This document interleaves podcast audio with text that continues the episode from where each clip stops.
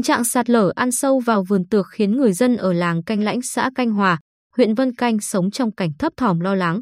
Nhiều năm qua, có một diện tích không nhỏ vườn tược, đất sản xuất của người dân làng Canh Lãnh bị sạt lở, trôi tuột xuống lòng suối lao mỗi khi mùa mưa lũ đến.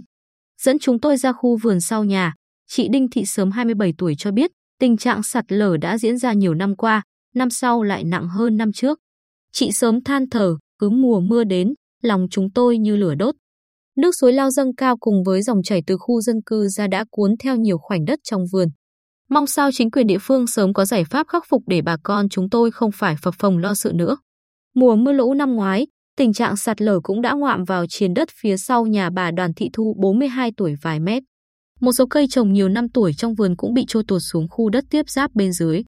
Bà Thu lo lắng nói, người dân ở đây đời sống còn khó khăn, không đủ tiền để tự di rời đến nơi khác. Chứng kiến cảnh này chúng tôi rất lo lắng. Mất đất đã đành, cứ đà này tình trạng sạt lở sẽ vào tới tận móng, mất cả nhà cửa. Theo ông Đỗ Ngọc Lâm, cán bộ địa chính nông nghiệp xây dựng và môi trường Ủy ban Nhân dân xã Canh Hòa, các năm trước, ở làng Canh Lãnh đã có một số đợt sạt lở, chủ yếu vào mùa mưa, thời gian gần đây tình hình ổn định hơn. Có 21 hộ dân đang bị ảnh hưởng bởi tình trạng sạt lở. Nguyên nhân là khu đất ở của người dân nằm ở vị trí cao, chênh với khu đất sản xuất nông nghiệp tiếp giáp dọc suối lao khoảng 3 mét. Mặt khác, người dân đã chặt bỏ các loại cây có khả năng giữ đất để trồng keo, nên sau một thời gian, khi mưa lớn xuất hiện thì xảy ra hiện tượng sạt lở. Ông Nguyễn Văn Kim, Chủ tịch Ủy ban Nhân dân xã Canh Hòa, cho biết trong các đợt tiếp xúc cử tri, người dân đã có ý kiến về vấn đề này.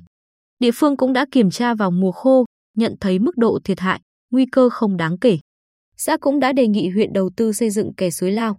Nhưng qua khảo sát của các ngành ở cấp trên, khu vực này chưa cấp thiết lắm để xây kè, nếu xây sẽ tốn rất nhiều kinh phí.